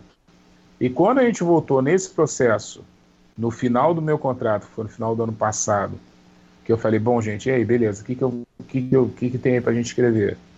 E tinha algumas coisas no ar, mas não tinha nada concreto. Eu falei: não, vou seguir meu caminho, vou pro mercado. E as pessoas ficam com medo, não, não, se eu disser não aqui para eles, entendeu? Eu acho que esse tipo de postura no mercado, que às vezes se tem, né? Se tem muito, né? Que eu também acho que cada um sabe onde o seu calo aperta, entendeu? Uhum. É, cada um sabe o peso dos seus boletos. É, mas eu acho, de fato, é, é uma postura um pouco mais, mais racional, eu acho que um tanto quanto unida, né, de classe, né? Eu acho que é uma, que é uma postura de classe mesmo, né? Da gente olhar para o todo e falar assim, cara, não, olha só, eu não posso fazer isso aqui não, porque isso aqui é absurdo. Porque, cara, assim, às vezes eu vejo gente sujeitando a coisas aí, cara, que eu falo assim, não, gente, para que isso? Entendeu? Que isso? É porque depende muito do estágio, né, da, da carreira de cada um também, né? É sim, difícil. Sim, mas, né? mas eu acho que assim, é, por exemplo, o, o André, quando me chamou para fazer o desenho do, da temporada do Natália lá atrás, nesse primeiro, nesse primeiro, na primeira etapa, que eles tinham ganho uma parte do, do, do FIC uhum. e não tinham ganho tudo, iam participar de outro pitching. O André sentou comigo e falou assim, cara, é, não, não tem grana, gastei a grana toda no piloto, mas se a gente ganhar, tu tá na equipe vai ser tanto, vai ser tanto, você vai escrever tanto episódio. E eu lembro que na época, a única coisa que eu pedi, eu falei assim, tá, mas eu quero que escreva o segundo episódio.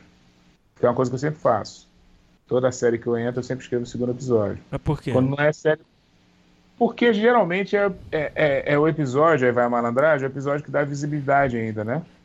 Uhum. Porque se a pessoa vê o primeiro, a pessoa vê o primeiro, o segundo, o terceiro, assim, se tratando de você imaginar que de repente a pessoa não vai continuar vendo. Então eu sempre gosto de fazer o segundo episódio. E também porque o segundo, cara, quando não é autoria minha, né? Note bem. Uhum. O segundo ainda tá com aquele frescor de apresentação de personagem, ainda tá com uma, uma gana, ainda tá com. Entendeu? É, é, tem dado certo, eu tenho feito isso e, e uso uhum. uma forma também de, de, de, superstição. E aí rolou, rolou, a gente fez e depois eu fui para a sala da Natália.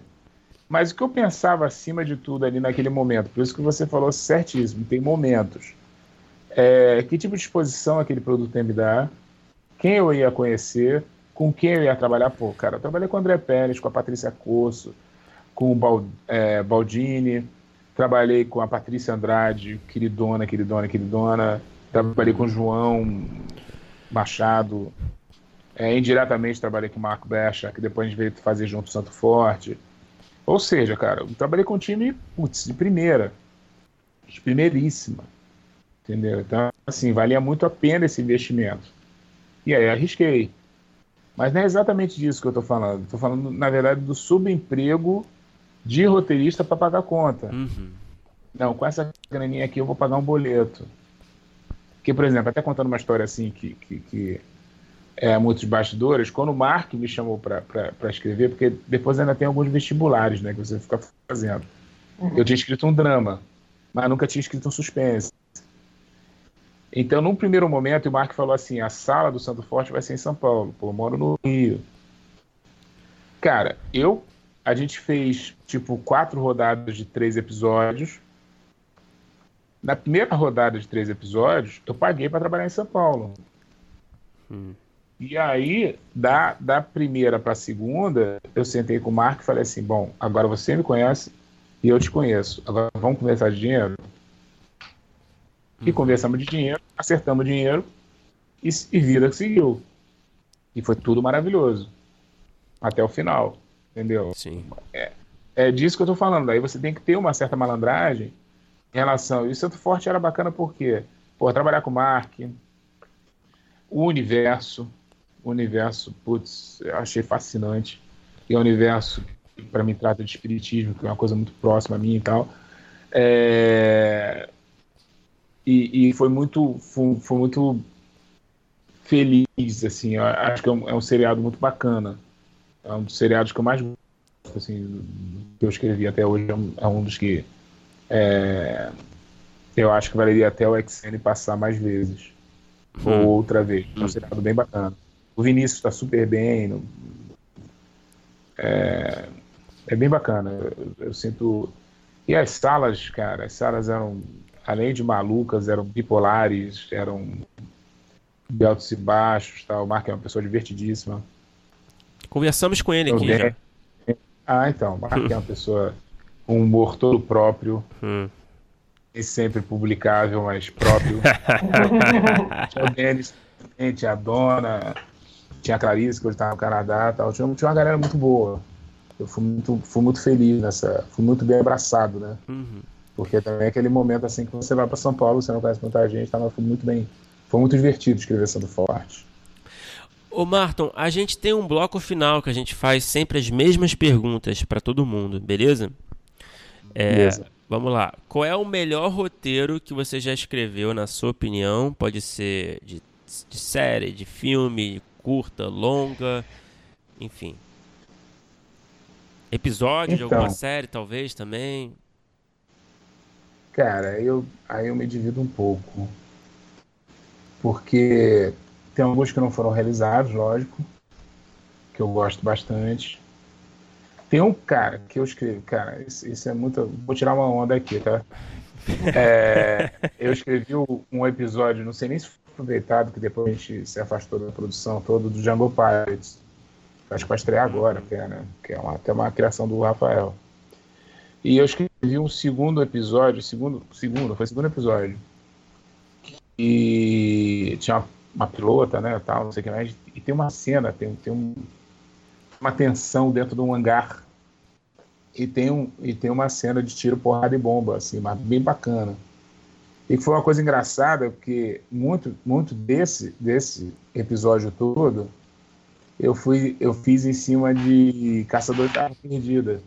Uhum. Eu, eu meio que imaginei algumas cenas, algumas passagens e tal, e fui trabalhando meio tipo, porra, vou tentar criar essas cenas de ação emulando um pouco, né? Vou roubar um pouco aqui do Spielberg, vou roubar um pouco dessas montagens de ação.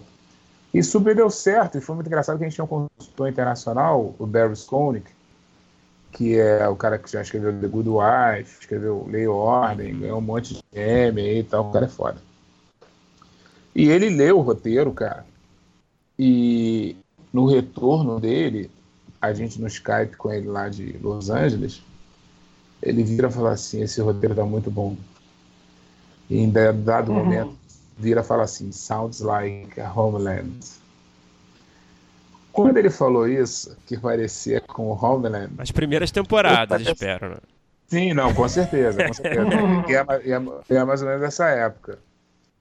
Eu falei assim, cara, legal. Consegui fazer um gênero legal. Então, esse roteiro, assim, não sei se vai ser filmado, não sei se for aproveitar, é um roteiro que eu gosto bastante. Eu gosto bastante do roteiro do sequestro. Uhum. É, é, apesar de, de, gostar de um tratamento um pouco anterior, assim, que a montagem era um pouco diferente. Começava com eles fugindo da quebrada e ela apontando a arma pro cara. Aí você não entendia muito bem, era, era quase um teaser. Porque uhum. É, era os caras correndo e ela tava com a arma na mão. Ah, sim, naquela aí, cena. Ele, sim. Exatamente. Quando ele pedia a arma, ela apontava a arma para ele. E aí, quando o cara falava atira, tinha um ruído, um estampido seco, aí cortava pro engarrafamento, uhum. e era um cara batendo no vidro do carro dela. Uhum. Então tem essa montagem, tipo assim, é, é, a gente já joga o cara na ação, né, o telespectador na ação, e depois explica para ele o que tá acontecendo. Ele não vai entender nada. Porra, sequestro de relâmpago, mas essa menina tá sequestrada, como é que ela tá com a arma na mão e tal. O cara já fica assim, caralho, como é que isso, como é que isso foi parar aí? então eu gosto muito desse tratamento e gosto muito do Três Senhoras, um, um, roteiro aí que, tô, que eu tô tentando tô tentando meio que esse que eu falei há pouco. Eu gosto sim, bastante, sim. é um roteiro de música. Uhum. É, eu gosto bastante, eu gosto bastante do, do, do, Cidade.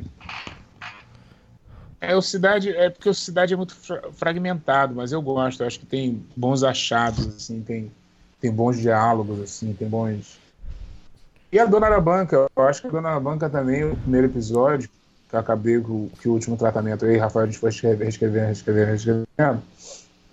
O último tratamento eu acho que ficou bem feliz. Ficou bem feliz, do primeiro episódio. É, que a gente achou uma, uma solução para a cena de abertura e que nosso consultor, de novo, Barry, depois de ter gongado seis tratamentos, disse que não uhum. tinha sobre isso. Que é aquele processo todo que eu te falei de receber notas, né?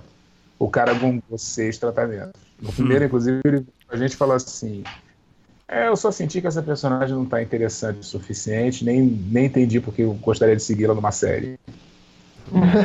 Isso posto, eu quase falei, rápido, você abre a janela que eu pulo. Faz uma coisa, mas é isso, esse processo.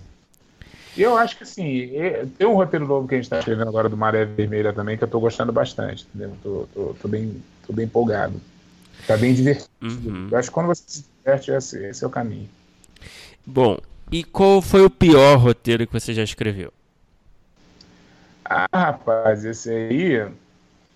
É. é hum, rapaz.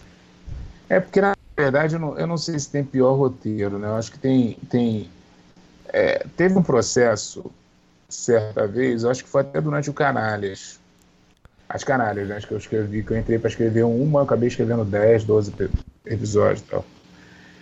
E foi um puta aprendizado trabalhar com a, com a Carol. É, era um processo todo lá na Migdal, foi bem bacana.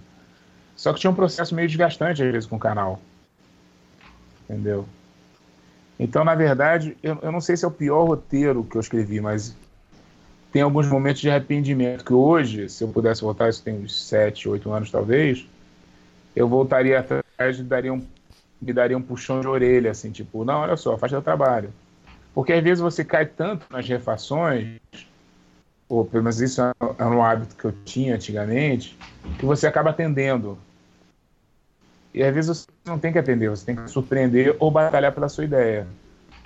Uhum. Então tem alguns roteiros ali que eu, que eu não acreditava mais que na verdade o, o, o, canal poderia ter coassinado comigo. No caso, a pessoa que fazia as observações poderia ter coassinado que eu fui apenas. Ah, ela quer isso? Então beleza, vamos fazer. Ela quer isso? E sem questionar um pouco a estrutura. Hoje é uma coisa que eu não faria nunca. Uhum. Não faria mesmo. Hoje eu se eu estou acreditando no negócio, eu, eu, eu, eu brigo bastante. Ou a gente vai ter uma ideia melhor, ou, ou vou brigar muito para aquela ideia. E, Marco, qual é o produto? É, pode ser nacional, estrangeiro, pode ser qualquer formato. Pode ser série, pode ser um episódio, pode ser longa. Que você assistiu e você queria ter escrito. Você queria ter tido aquela ideia, você viu e falou assim: putz, eu lembro que tinha que ter feito isso aí. Olha, eu tô esperando um Spielberg aí nessa resposta, hein? É, não, então, porque aí é, aí é usando um termo técnico, é foda, né? Porque eu tenho tanta inveja de tanta coisa, tanta gente escreveu. É, desde às vezes filmes ditos filmes menores, no, no caso de, de, produções pequenas, a filmes gigantescos, a série. Cara, eu tô vendo Sopranos, cara. Você pergunta que você me faça no momento que você tá, o cara tá vendo Sopranos. É inveja pura do começo ao fim, sabe? Eu, eu durmo odiando o David Chase, entendeu? Eu durmo assim, sabe? Deixa, eu a, a, acordo uma baba de inveja, assim, viscosa. Sopranos tem um é problema. Muito... Tem um problema muito grande, né? Que fica melhor toda vez que você revê. Cara, não, e assim, e, e, e, e pra não dizer tudo, teve um episódio que eu achei agora mais ou menos, mas assim, tudo é muito bom, cara. Tudo é muito bom e não para de acontecer coisas. Não para de acontecer coisas. Como, por exemplo, é... Pô, aí tem um monte de coisa, cara. Falando de série especificamente, tem a primeira temporada de Dexter, que eu acho muito foda. Tem a primeira de Breaking Bad. Tem Mad Men. É muita coisa, cara. Muita coisa mesmo pra. Se você perguntar assim, ah, mas você tem inveja. Eu, assim, é muita coisa, cara. Assim, e, e, e eu acho que nesse ponto que vale um pouco essa, essa dá uma energia assim para você falar, não, cara, eu quero escrever, eu quero escrever com esse grau de qualidade. Eu quero escrever com esse, sabe? É quase como você falar assim, cara, como David Chase resolveria essa cena? Uhum. Entendeu? Acho que é isso, é. A gente tem que pensar que a gente está jogando, jogando em time grande, entendeu? E às vezes você resolver assim, mas assim, é, é muita coisa, cara, muita coisa mesmo, entendeu? É, é uma coisa às vezes que eu fico surpreso, assim, entendeu? Tipo, Cara, como é que o cara resolveu isso? E, Entendeu? Uhum. E, Marton, para encerrar, qual é o, o, roteiro que você tem escrito? Talvez você tenha dado uma resposta já, né, com esse projeto aí da, do Road Movie, não sei. Qual é o roteiro que você tem escrito, a ideia que você tem desenvolvida, que está ali aguardando a chance de ser realizada, ali, o, o, projeto que você sonha em ver realizado algum dia? É, eu acho que é esse mesmo, Três Senhoras. Três Senhoras para ser muito importante porque ele, ele equilibra várias coisas, como, como uma narrativa negra, uma narrativa um pouco fora da caixa. E ao mesmo tempo ele é um filme que pode ser visto num. Eu não digo talvez numa sessão da tarde, porque tem, tem algumas cenas fortes. Mas eu acho que pode ser um, é um filme que pode ser visto pela família. Sim, tipo. Tipo porque é um filme de família, de encontro de família. Hum. Né? É um filme que eu tô, já tô nesse, nesse, nesse já está indo para o nono tratamento. Eu dei uma rodada, como são três mulheres negras, eu dei para muita mulher preta, mulher negra ler. É muito engraçado a identificação nos mesmos pontos, o choro. Eu recebi foto de gente chorando em alguns momentos do filme e tal. Isso é muito bacana, né? Quando você consegue emocionar as pessoas no roteiro, né? Porque é uma, que é uma peça técnica. Sim. O roteiro não é dramaturgia, mas quando a pessoa consegue. E, e, muita gente que nunca tinha lido o roteiro na vida. Falando assim, ah, não, cheguei nessa parte agora, não sei o que, mas, pô, tô me debulhando em lágrimas. E, cara, isso é, isso é muito. Isso é muito gol pro roteirista, né?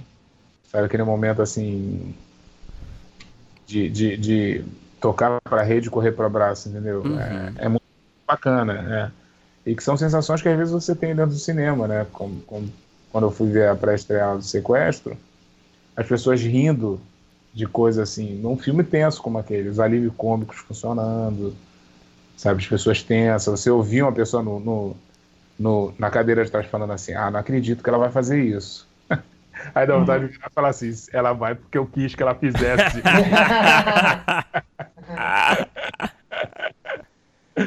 é, isso, é, isso é muito bacana. São os pequenos prazeres, né? Eu acho, da escrita. Bom, e esse roteiro aí, ele tá, acho que já tá, já tá fechado, você tá trabalhando nele, como é que, como é que tem que estar? Então, eu fiz uma, uma outra reescrita nele, porque eu estava com algumas dúvidas no primeiro ato, estava achando que elas estavam demorando demais para para cair na estrada, porque assim, eu, eu, eu, tinha, tinha como base dois filmes que eu adoro, que são road movies, é o Pequena Miss Sunshine e o Central do Brasil, né, que uhum. são bem diferentes, mas os dois juntos eu acho que dá um pouco Três Senhoras. O Três Senhoras tem um pouco do pop, do, do, do pop, até um pouco do humor negro, do, do, do do Pequena Miss Sunshine. E, o, e, e, tem a coisa muito Brasil, né? Muito brasileira do, do Central, né? De, de ser, um, ser um Brasil profundo, delas irem para o interior de, de, de Alagoas, por serem três mulheres negras, enfrentando a estrada, etc., com as suas diferenças, por ter cada uma sobrevivido a seu jeito, por ter uma estelionatária que todo mundo que termina de ler o primeiro ato fica apaixonada pela história oratária. Falou, cara, isso é muito cara do Brasil. As pessoas ficam, ficam apaixonadas pela 171, que é, que é a avó, né? Pratica pequenos golpes, que dá, bate a carteira de todo mundo, então as pessoas se apaixonam por ela no primeiro ato. Só que eu vi depois, medindo tecnicamente, que assim, o, o Pequena Miss Sunshine, você, no relógio, cara, você marca no relógio que são 10 minutos 10 minutos de apresentação de tudo, uh, personagem, né? e 10 minutos eles estão na estrada. 10 minutos eles estão na estrada, cravado. E o Central, que eu não tinha nenhuma memória efetiva disso, né? Tinha, tinha uma memória que era um filme road movie total. O Central demora quase 40 minutos uhum. para Fernanda Montenegro e Vinícius caírem na estrada, Dora e o, e o garoto lá. E, de certa forma, o Três Senhoras estava ali no meio. E agora eu consegui algumas ferramentas para diminuir um pouquinho mais esse primeiro ato, para elas caírem logo na, na, estrada, que eu acho que é onde, onde o filme ganha um pouco mais de impulso. Entendeu? Tirando isso, é o que eu estou fazendo agora. E agora estou começando a rodar ele um pouco aí para ver se a gente consegue produzir. Ah, pô, legal, Marton, muito legal. Parece ótimo, mas o, o, essa mistura aí me agradou. É, tá demais, cara. Pelo que a gente escutou aqui, pô, é, eu tô, tô, tô bem feliz, tô bem feliz com que. Até porque assim, quando você consegue notas bacanas de roteirista e do dito das pessoas que vão ao cinema, você fica muito muito feliz, né? Agora eu espero encontrar um produtor aí disposto a entrar nessa essa aventura aí de pegar essa estrada com a gente. Alô, Rodrigo Teixeira. Pô, legal, Marton. Pô, tomara que role. Estamos na torcida e muito obrigado por falar com a gente. Foi muito legal, papo. Beleza, prazer foi meu. E pra galera que tá ouvindo aí, se sobreviveu ouvindo né, até o final, é, o conselho é escrevam. Escrevam que o mercado tá muito bom para quem tá escrevendo. Tá aí. Então. Pô, tá show. Tá aí o conselho. Obrigadão, Marton. Prazerzão. Obrigado. E a gente se esbarra por aí.